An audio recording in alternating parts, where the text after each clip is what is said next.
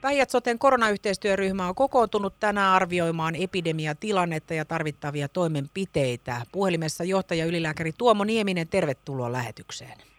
Kiitos. Mitä asioita te käsittelitte tänään Tuomo Nieminen siellä koronayhteistyöryhmässä?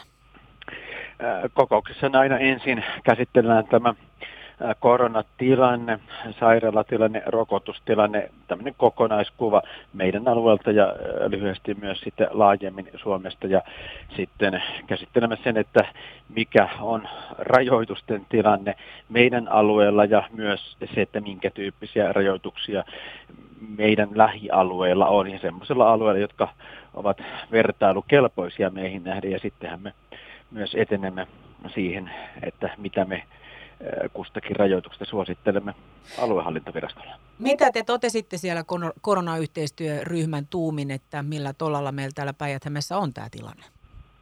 Meillä Tilannehan on nyt sikäli ollut aika vakaa, että kolmen viikon aikana sairaalahoidossa olevia koronapotilaita on ollut melko samantyyppinen määrä.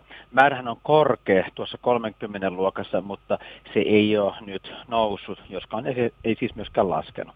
Tehohoitoa tarvitsevien potilaiden määrähän on vähentynyt, kun tämä delta, delta-muunnokseen liittyvä sairastuvuus on vaihtunut omikroniin. Johtaja ylilääkäri Tuomo Nieminen, minkälainen suositus teiltä on nyt lähtenyt sinne Etelä-Suomen aluehallintoviraston suuntaan nyt liittyen toimenpiteisiin ja näihin rajoituksiin?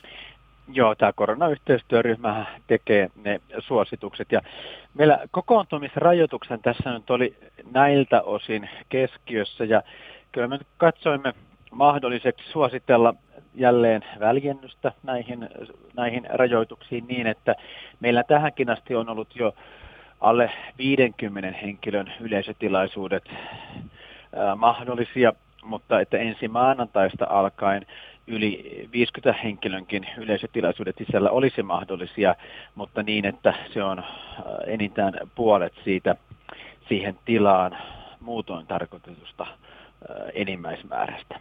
Okei, eli jos heitetään tähän nyt tämmöinen kevyt esimerkki, ihan konkreettinen sellainen.